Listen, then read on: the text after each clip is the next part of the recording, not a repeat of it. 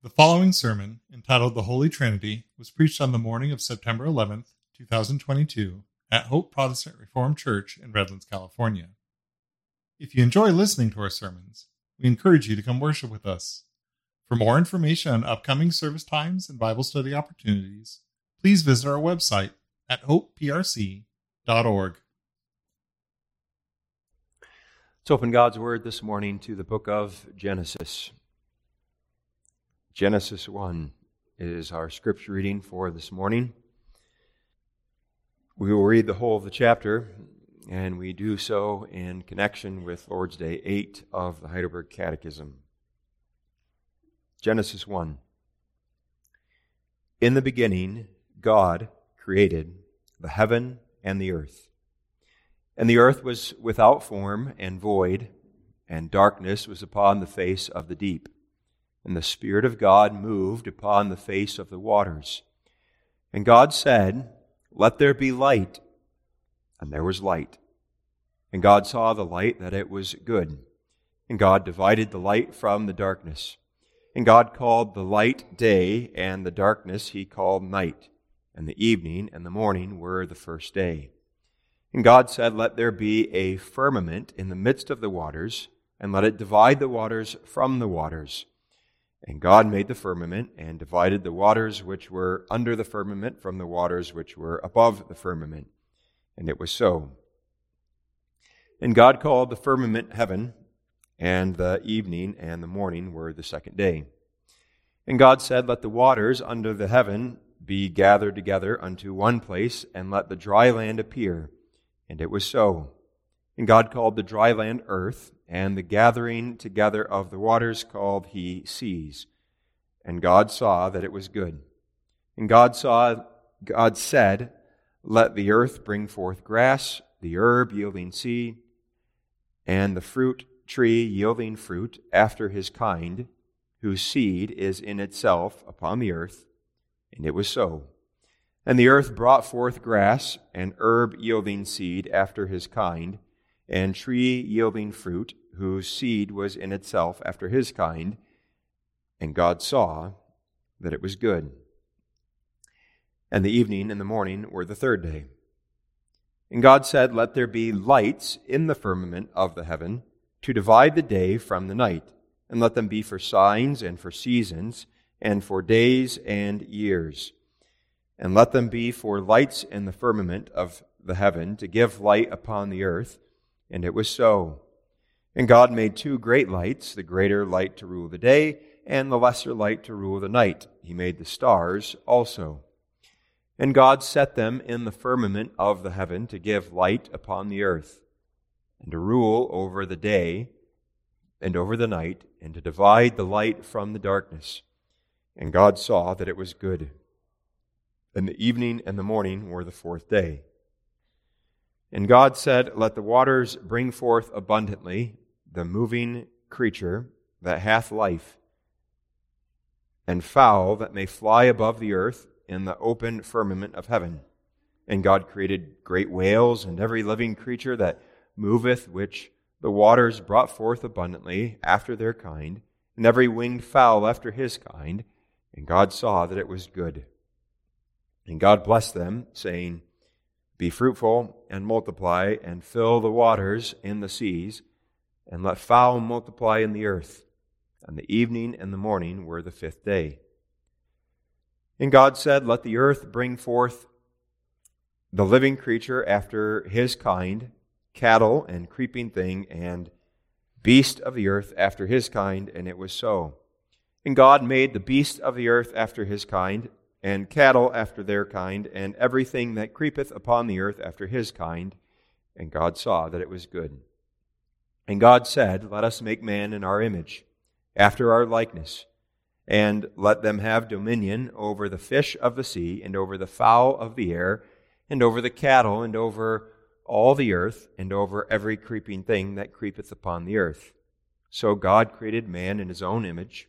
In the image of God created he him. Male and female created he them.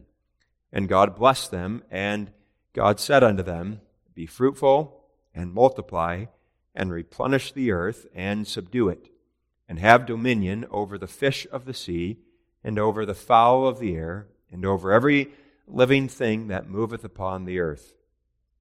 And God said, Behold, I have given you every herb bearing seed, which is upon the face of all the earth, and every tree in the which is the fruit of a tree yielding seed. To you it shall be for meat.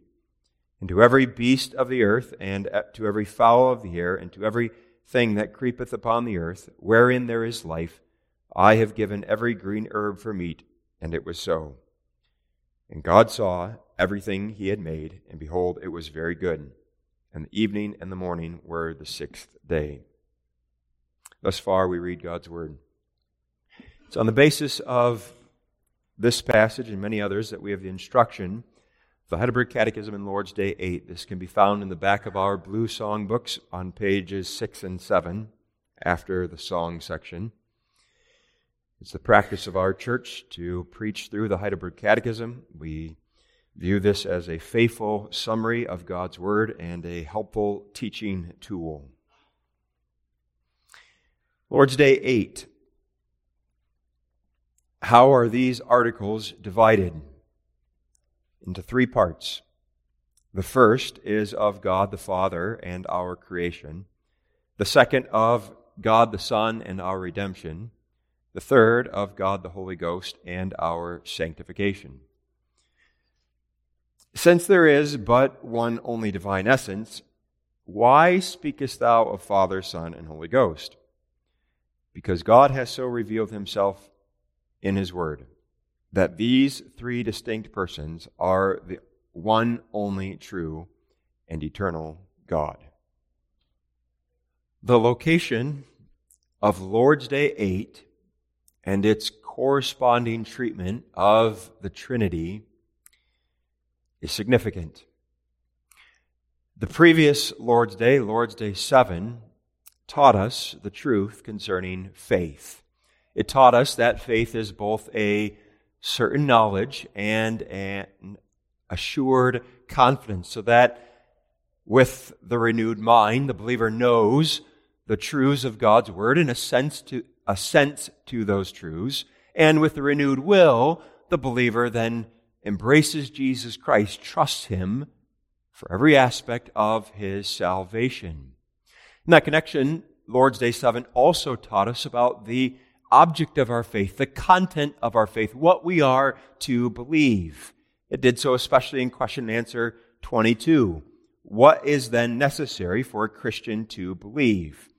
And the answer was all things promised us in the gospel, which the articles of our Catholic undoubted Christian faith briefly teach us. And then the Catechism asks the follow up question What are these articles? And then it gave the Apostles' Creed so that it's giving the Apostles' Creed, that summary of the Christian faith, as the content of what we believe. Lord's Day 8 now begins with the question how are these articles, that is, the articles of the Apostles' Creed, divided? Is there any sort of organizational structure to them?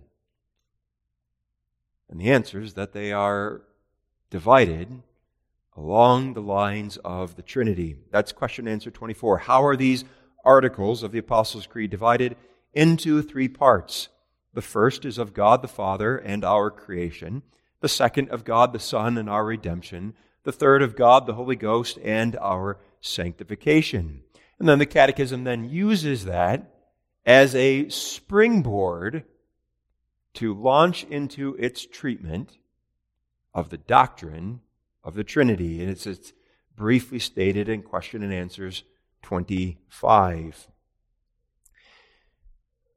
But now it's noteworthy that the Catechism includes question and answers 24 and 25. Because theoretically, the authors could have skipped 24 and 25 and gotten right to question and answer 26, which goes to the first line of the Apostles' Creed. What believest thou when thou sayest, I believe in God the Father Almighty, maker of heaven and earth? And if the Catechism had gone right to that, no one would have blinked an eye. We would have all thought that's the next most logical question. It's going to explain to us these articles. But before it does that, it first takes up the doctrine of the Trinity.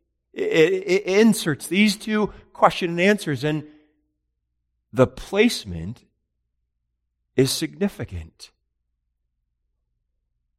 The Catechism is telling us this first is what we believe as Christians.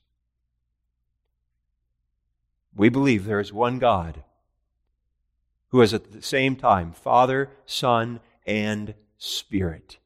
It's telling us that the doctrine of the Trinity is of utmost importance to the Christian faith. And it's so crucially important for good reason. One reason, for example, is that it's this doctrine of the Trinity that really distinguishes us from every other religion under the sun. This is what distinguishes us from all the false religions that we see in the world who have some deity that they may worship, but not one of them worships a triune God. This is the doctrine that distinguishes us from the cults of the world. To use one example, this distinguishes us from Jehovah's Witnesses who deny the deity of Jesus Christ. They refuse to believe that He is the Son of God in human flesh. And this is even what distinguishes us from other forms of Christianity. This is what this, the doctrine of the Trinity distinguishes us from uh, the shallower versions of broad, the broader evangelical world who focus almost exclusively on Jesus Christ and how he's a good example and you should follow his example, but have all but forgotten the doctrine of the Trinity. It's this truth that distinguishes us from the Pentecostals, who focus almost entirely on the Spirit and being baptized in the Spirit and the gifts of the Spirit so that the Father and the Son are largely ignored. All of this underscores the importance of the doctrine of the Trinity, and we can see why it's placed where it is in the Catechism. But it's also placed here at the outset because the doctrine of the Trinity is foundational. It's foundational for the Christian faith and the Christian walk. Foundational for the Christian faith. That is, for the doctrines that we hold to, and that really there's no way to understand the rest of God's Word apart from the truth of the Trinity. We need to view it all through the lens of the Trinity so that even our salvation, as we'll see this morning, is a Trinitarian work. But not only is this doctrine foundational for the whole of the Christian faith, but even for the Christian life, for how we live in our families, in the church. It's rooted in the very character, the very identity of our God. And it's with that in mind that we take up Lord's Day 8 this morning, using as our theme, very simply, the Holy Trinity. We'll notice three things this morning. First, our triune God. Second, his triune works. And then third, the significance. First, our triune God. Question and answer 25 reads this way Since there is but one only divine essence, why speakest thou of Father, Son, and Holy Ghost? And the answer begins because God hath so revealed himself in his word. God's revealed to us that He is a triune God. And He, he has revealed that ever since the very beginning. It was a, a dim revelation in the beginning, but it was there. And that's what, that's the reason we read Genesis, from Genesis 1 this morning. Already, in the very first verse, Scripture hints at the doctrine of the Trinity. Verse 1 In the beginning, God created the heaven and the earth. And what's notable here is the combination of the subject and the verb in the original Hebrew language. Children, many of you have an English class. And I trust your teachers have taught you that when you are putting together a subject and a verb, they have to agree with one another. So that if you have a singular subject, you need a, a verb that matches that, a singular verb. If you have a plural subject, you need a plural verb. So that, for example, if we say, he believes, we put an S at the end of the word, believe, because we have a singular subject. But if we say they believe, we don't put the S at the end of the word believe because we have a, a plural subject. That's how language works. The English language as well as the Hebrew language. But what's interesting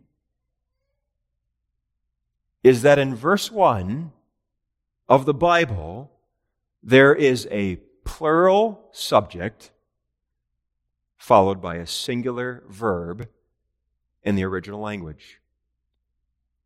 The subject is not the singular El, but the plural Elohim. And in light of that, you might expect that the verb that follows is going to be plural, but instead it's a singular verb. And no doubt some have seen this and scratched their head and wondered what's the meaning, what's the significance? And the explanation is that already in the first verse of the Bible, the Spirit is hinting at the truth that our God is a triune God. And if we have doubts about whether that's the idea, the explanation, well, it becomes clear when we continue reading in the rest of the chapter, specifically when we come to verses 26 and 27. Verse 26 reads as follows And God said, Let us make man in our image after our likeness. Notice those pronouns, us and our, they're plural. So that when God takes counsel within himself, he, when he speaks to himself, he's not talking to himself as an individual, just talks to himself, but as multiple persons talking to each other. So there's a certain plurality to this God, but yet at the same time, he's one. And that's what comes out in verse 27. Verse 27, we have, so God created man in his own image, so that we have the, the singular verb and now a, a singular pronoun, his own image.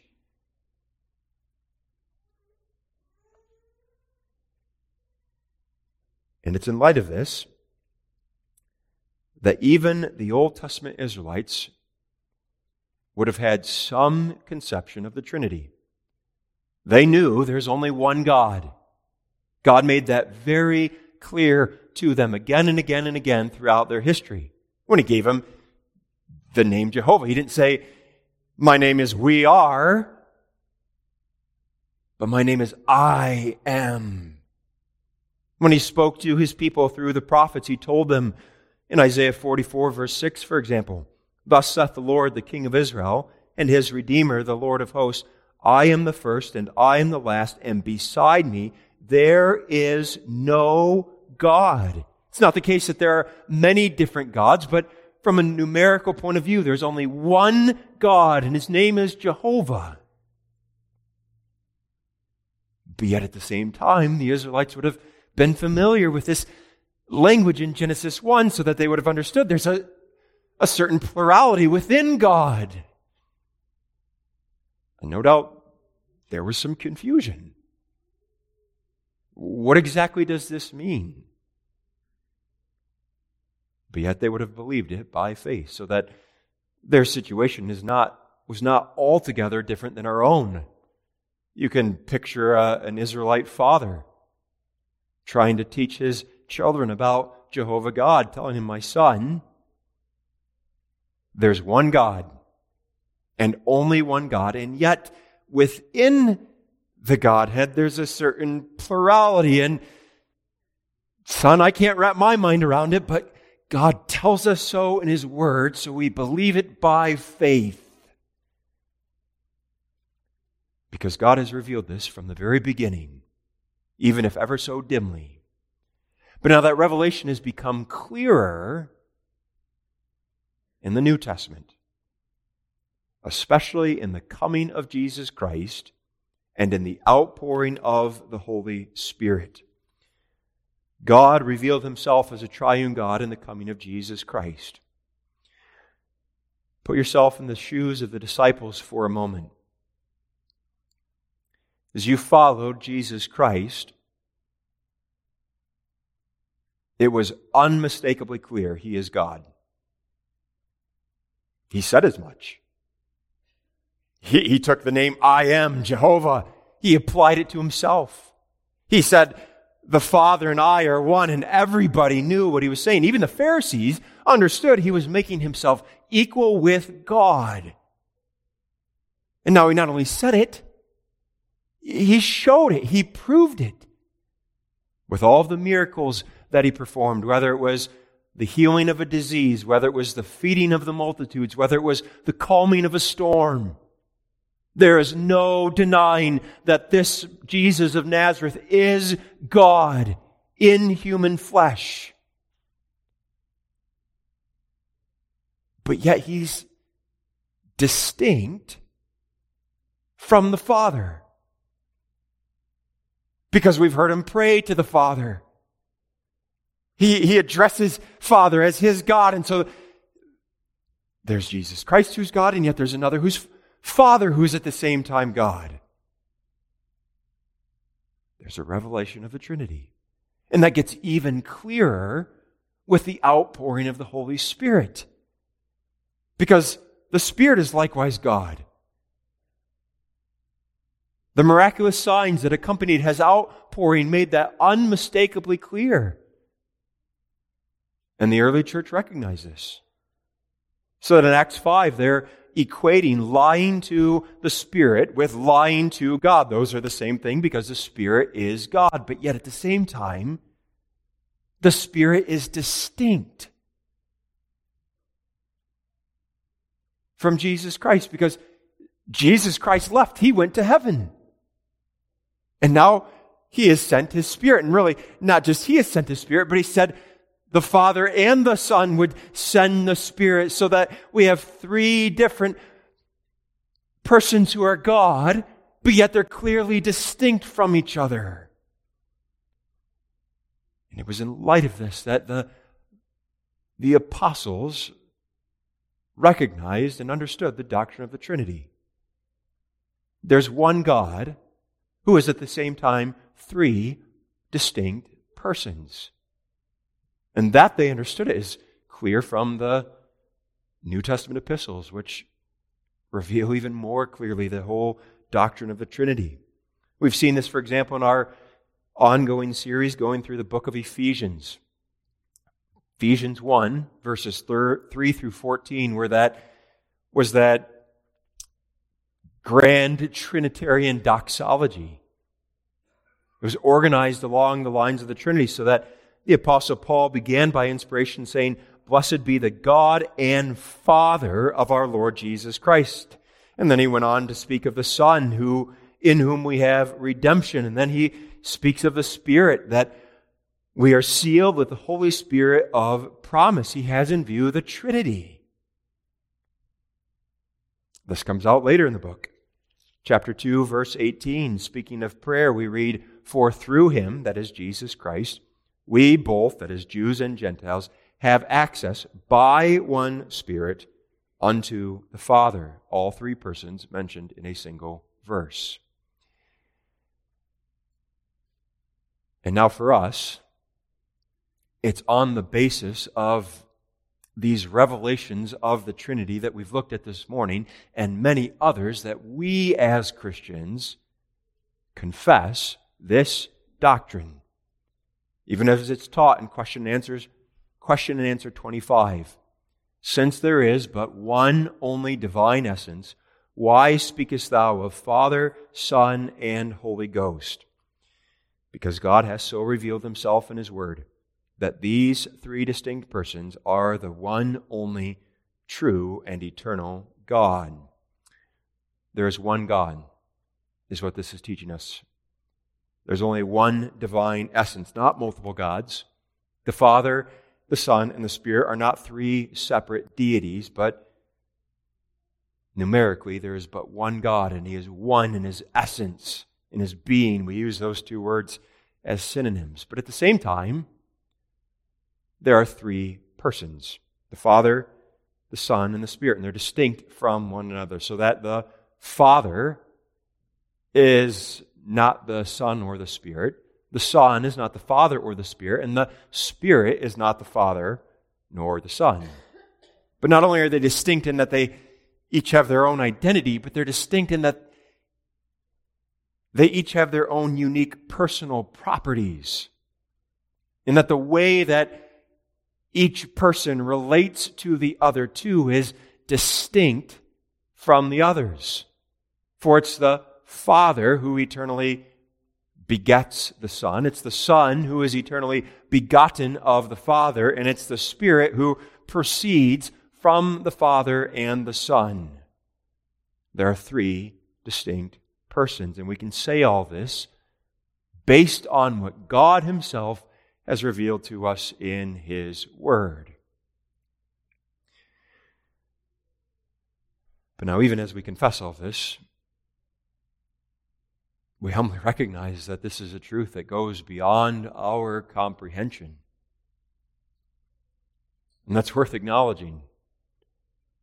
Because perhaps we've struggled with this whole doctrine of the Trinity. What do you mean by a, an essence versus a person? How are those two things distinct from each other? What's the meaning of all this language? And in response, we can give careful definitions of what is an essence. What do we mean by person? And in sermons in the past, I've taken the time to do that. In catechism class, we take the time to do that. What do we mean by these terms?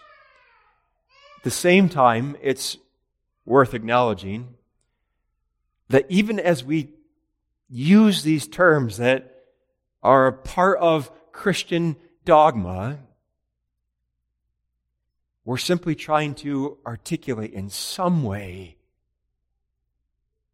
this truth that's clearly revealed on the pages of Scripture, while at the same time recognizing that human language is in many ways deficient to, to capture it. Augustine, the early church father, put it well when he said, quote, Yet when the question is asked, what three? Human language labors altogether under great poverty of speech. The answer, however, is given three persons. Not that it might be completely spoken, but that it might not be left wholly unspoken. End quote. He's saying there's some truth on the pages of Scripture. It's there, we see it. And we have to say something about it. We have to come up with some way of explaining this truth that we find here. And that's why the church has settled on these terms of essence and person. While at the same time recognizing we're simply distinguishing between that which they have in common and that which makes them distinct. That's a point that one of the authors of the Heidelberg Catechism, Zacharias Ursinus, makes in his commentary. He has much more to say than this, but one of the points that he makes is that when we refer to the essence, the being of God, really what we're doing is saying, what do the three persons have in common? Well, all three of them are God. They are co equal, co eternal, co substantial with one another, so that you may take any attribute of God and it applies equally to each of the three persons. They, they have this in common. That's essence, that's being.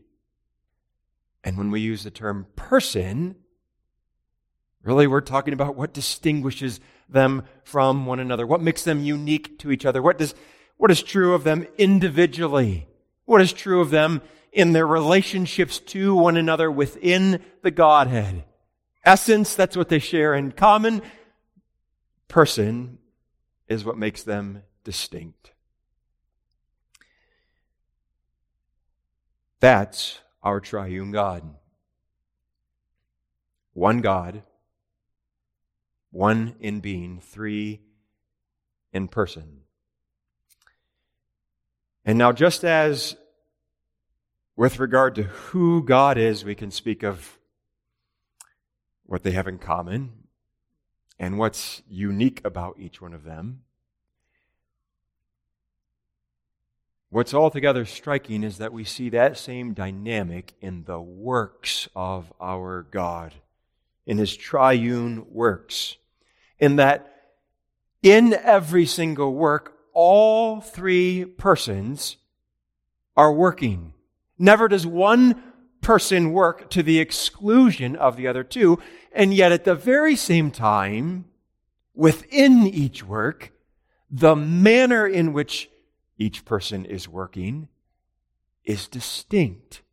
So that there's this same dynamic. That's what they have in common and that which is distinct about each person. And now we see that revealed in the works of God. So we'll start with the common aspect in that every work of God is a triune work. All three persons are involved in every work. And that's true even of the works that are mentioned in question answer 24. How are these articles divided? Into three parts. The first is of God the Father and our creation. The second of God the Son and our redemption.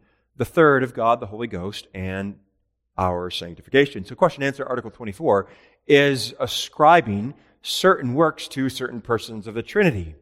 And now we'll explain a little later on in the sermon why this is legitimate. But for now, we want to see that even in these three works, all three persons of the Trinity are involved. That's true of the work of creation. It ascribes it to the Father, but yet that's not to the exclusion of the Son or the Spirit. The Son created, that's John 1, verse 3. All things were made by him, and without him was not anything made that was made. And that comes out even in Genesis chapter 1. The Son is not obviously present, but He is there. Because how did God create? Genesis 1, verse 3 And God said, Let there be light. That is, God spoke. God created by the Word. And we know that Jesus Christ is the Word of God, so that Jesus Christ is there, the Son of God is there. Even in Genesis chapter 1, He created, and at the same time, the Spirit created. That too comes out in Genesis 1, verse 2, for example. The earth was without form and void, and darkness was upon the face of the deep, and the Spirit of God moved upon the face of the waters without getting into the explanation of what does it mean that he moved upon the face of the waters, it's clear he was there. He was working. He, he too created the heavens and the earth. All three persons created. All three persons redeem. The Catechism ascribes that to God the Son, but at the same time, the Father's involved. And that it was the Father who spared not his own Son, but delivered him up for us all, for our redemption. That's Romans 8, verse 32. Same thing in John 3, verse 17. For God sent his Son into the world to condemn, not to condemn the world, but that the world through him might be saved. The Father redeems, the Spirit redeems. For as we're taught in Ephesians 4, verse 30, it's the Spirit who seals us unto the day of our redemption. Romans 8, verse 32 the Spirit is the first fruits while we await the redemption of our bodies. It's not just the Son who redeems, it's the triune God who redeems. Same is true of our sanctification. The Father sanctifies. 1 Thessalonians 5, verse 23, and the very God of peace sanctify you wholly. And it's t- talking about the Father. Likewise, the, the Son sanctifies us. As 1 Corinthians 1, verse 30 teaches us, He's made unto us our sanctification. It's a teaching of Ephesians 5, verses 25 and 26. Husbands, love your wives, even as Christ also loved the church and gave himself for it, that he might sanctify and cleanse it with the washing of water by his word. So, even though the Catechism ascribes different works to different persons, we've shown that, well, each of these is the work of the triune God. I think most of us are familiar with these examples. But now let's use another example that perhaps we're not as familiar with. It's the triune God who, for example, teaches us. For the Father teaches. That's John 6, verse 45. It is written of the prophets, and they shall all be taught of God. Every man, therefore, that hath heard and hath learned of the Father cometh unto me. The Father teaches. At the same time, the Son teaches. The whole of his prophetic office was a, an office of teaching. This is why God made the solemn charge. This is my beloved Son. Hear ye him. Hear him because he's going to teach you. And at the same time, it's the Spirit who teaches us. John 14, verse 26. But the Comforter, which is the Holy Ghost, whom the Father will send in my name, he shall teach you all things and bring all things to your remembrance whatsoever I have said unto you. All of this is to emphasize the point that what we see in God Himself, that He's one being and at the same time three persons, is reflected in His works. In that every work of God is a work of all three persons. They share the work in common. And at the same time, we see that the manner in which each of them works is distinct. So there's the commonality, and at the same time, the distinctions, the uniqueness. And that too comes out in the works of our God. And it's most clearly seen in our salvation. And that all three persons save us, and yet each contributes in a unique way for it's the Father, especially, who chooses us. That's Ephesians 1, verses 3 and following. Ephesians 1, blessed be the God and Father of our Lord Jesus Christ. And then verse 4 adds, according as he, the Father, hath chosen us in him, Christ, before the foundation of the world. Verse 5, having predestinated us unto the adoption of children by Jesus Christ. It's the Father who said to choose to predestinate. And that unique part of his work fits with who he is in his person. For it's the Father who begets the Son. And the one begetting, therefore, is the, the cause, the, the origin, the beginning of all things, to use the language of our Belgian confession. And so it fits with who the Father is as to his person, that he's the one choosing us, he's the one planning our salvation.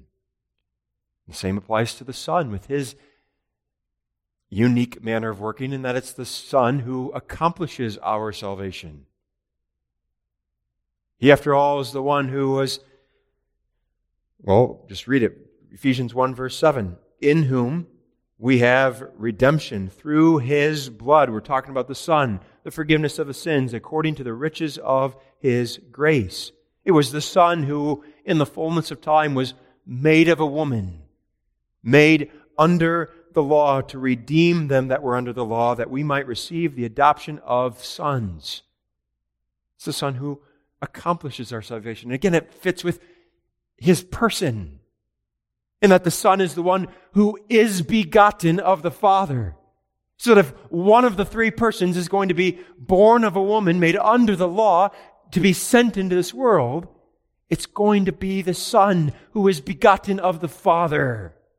His unique manner of working fits with his unique personal properties within the Godhead.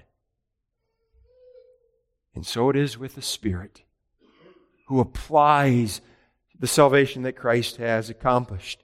It's the Spirit who comes and dwells within us as, so that we are temples of the Holy Ghost. It's the Spirit who unites us to Jesus Christ, who takes what Christ has earned and bestows it upon us. Because the Spirit is the one who proceeds from the Father and the Son. He's the one who takes that which has its source in God, that which is treasured up in Jesus Christ, and now proceeding from Father and Son, bestows those blessings upon us immediately. That is, He's the, the agent affecting this. So that all three persons are saving us, but the manner in which each of them works is slightly different. And it's because of that, because that's true, that the Catechism says what it does in question answer 24. We acknowledged earlier that the Catechism in question answer 24 ascribes certain works to certain persons. And we already showed, well, that does not mean that this person is operating apart from to the exclusion of the other two. But what then is the point? Well, the Catechism is teaching us that because of this unique manner in which each of the three persons works, that in certain works, one of the three stands out, as it were. One of the three is on the foreground in that particular work because it fits with that person's unique personal properties the Father is said to create because he is the one who begets the Son. And the part of the idea of begetting is, at least in earthly terms, is giving life to. Uh, an earthly father who begets an earthly son is, is giving life to that son. And so it's the father who, who brings things into life. He's the one who creates things out of nothing. And it's the son who redeems us. In a way, we've already explained this. He's the one who is begotten of the Father, and thus he's the one who's going to be sent into this world to be born of a woman. It's the Son who shed his blood at Calvary in order to redeem us. It wasn't the Father, it wasn't the Spirit, but it was the Son who gave his life. And therefore, the Son is prominent. He stands on the foreground, as it were, in the work of redemption. And so it is with the, the Spirit and our sanctification. He's the Holy Spirit. As the breath of God, He, he consecrates the Father to the Son and the Son to the Father. And thus He's the one who comes to live and dwell in us, to take us, to separate us from sin, and to consecrate us, devote us to our God. He stands on the foreground in our sanctification. So we see then that who God is as a triune God, one in essence, three in persons, is then reflected in his works. And now all this is significant for us. And I'd like to conclude this morning with three points of significance or application. First, From this, we see the glory of our God. At the outset of the sermon, we said it's the doctrine of the Trinity that distinguishes us from most other religions of the world. But that's true really only because It's this truth about God Himself that distinguishes Him, that separates Him from every other imaginable deity, falsely called so. There's no one like Him. Man has never even come up with an idea that, that resembles this as far as applying it to their false religion. This God is altogether set apart simply because of who he is as the triune God. And what is more, that he's so glorious that we cannot even comprehend him. Every one of us here this morning who is able to say to a certain degree, okay, I, I think I understand the Trinity a little bit at the same time is left wondering, how could I ever comprehend this? How could I ever fully wrap my mind around this? And the reality is, we cannot. And that points to the greatness, to the, the glory, the majesty of our God. This doctrine of the Trinity underscores His glory. And thus it's reason to worship Him to praise Him, to magnify Him, and to praise Him as the triune God. To praise this one God who is at the same time three persons. For Scripture itself points us in that direction. And that we worship the Father. Ephesians 3, verse 14, Paul prays, For this cause I bow my knees unto the Father Bowing our knees is representative of, of worshiping this God. And at the same time, we worship the Son. It's clear from the book of Revelations. Revelation, chapter 1, verses 5 and 6, for example. And from, G- we read this, and from Jesus Christ, who is the faithful witness and the first begotten of the dead, and the prince of the kings of the earth, unto him that loved us and washed us from our sins in his blood, and hath made us kings and priests unto God and his Father. To him be glory and dominion forever and ever. Amen. And we see this very thing a couple chapters later in Revelation 5. What is everyone in heaven doing? They're saying, Worthy is the Lamb that was slain. That is, they're worshiping the Son. And at the same time, we worship the Spirit. Because as the one who is co equal and co eternal and co substantial with the Father and the Son. He's no less worthy of our worship. At the same time, it's the Spirit really who, who empowers our worship. He's the one who, who works in us so that we worship God. So that our worship is itself Trinitarian. Because we serve this glorious triune God. That, first of all, is the significance. Second, the significance is that this underscores the wonder and the security of our salvation. This highlights the wonder of our salvation. What a glorious work we described in the second point. There's no other work like it in all the world. In which you have three distinct persons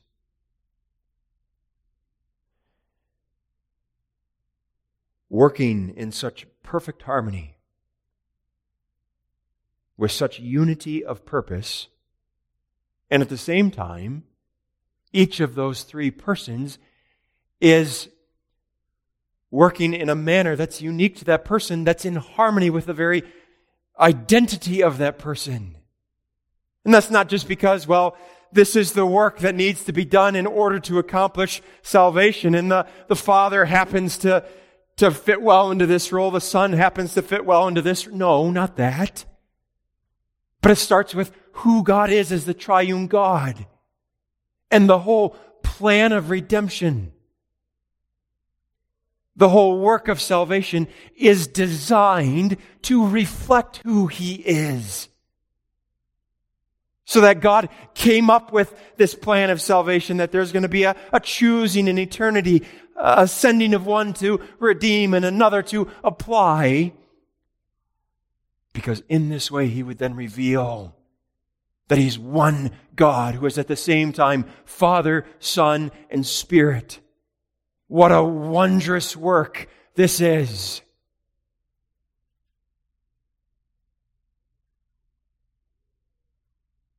And because of that, that means our salvation is secure.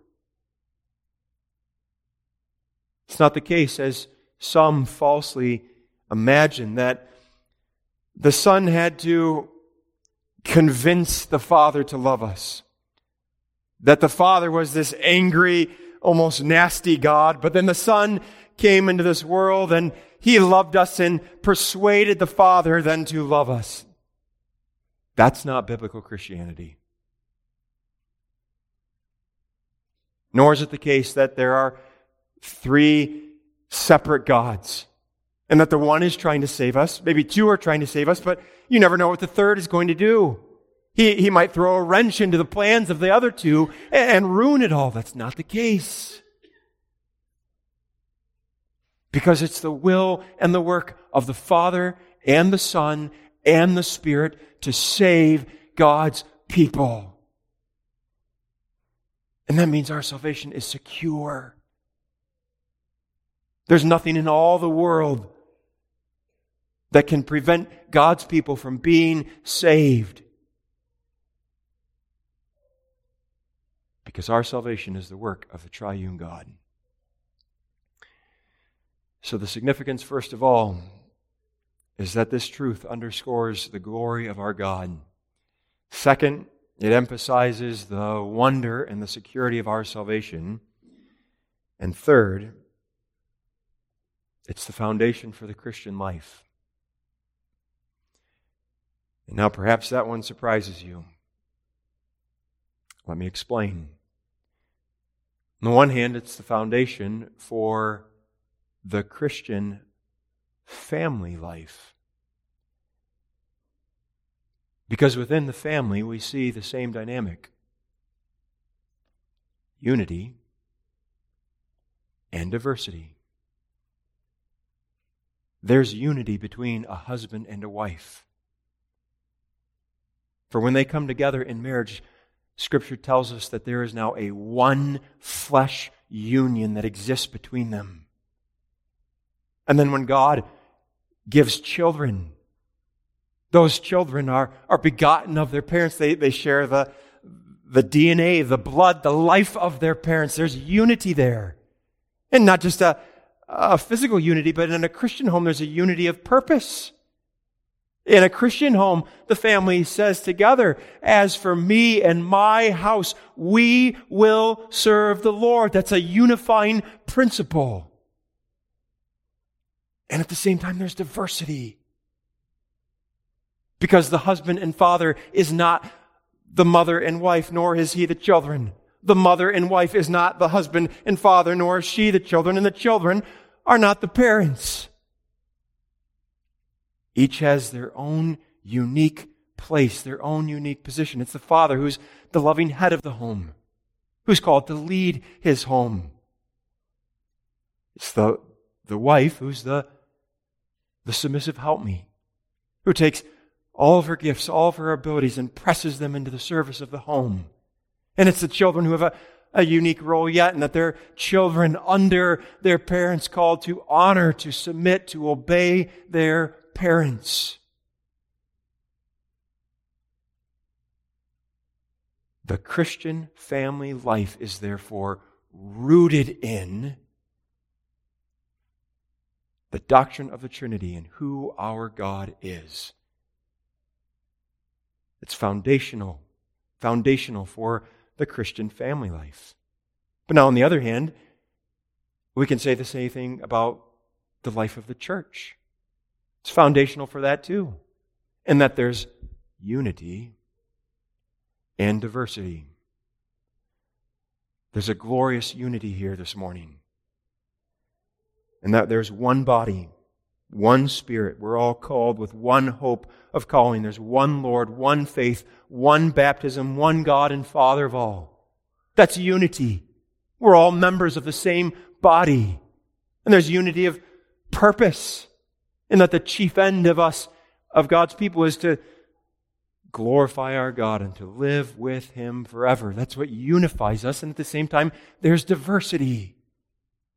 Because we are not all clones of each other. God has made each one of us unique, distinct from the others. He's given to each one of us a, a different place in the body of Christ. He, we're each like different body parts in, in the body. And with that, God gives different gifts, different abilities, so that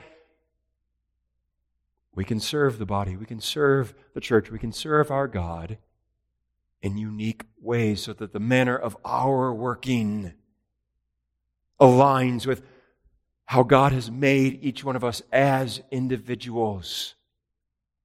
It's the life of the church that is likewise rooted in the doctrine of the Trinity. It's foundational for the Christian life.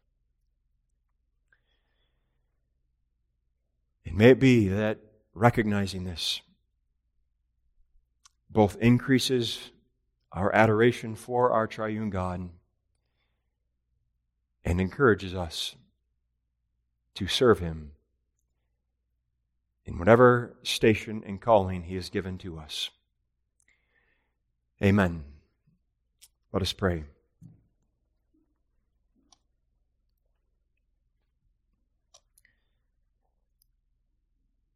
Our Father which art in heaven, with humble adoration. We bow our heads to Thee in prayer to glorify Thee, the one God of heaven and earth, who is Father, Son, and Spirit. We thank Thee for revealing this truth to us in Thy Word, for we could never know it otherwise. And we thank Thee for the gift of faith whereby we are enabled to believe this glorious truth. Fill our hearts with a sense of wonder and amazement. And may that come to expression in a life of service and praise. Hear this prayer for Jesus' sake. Amen.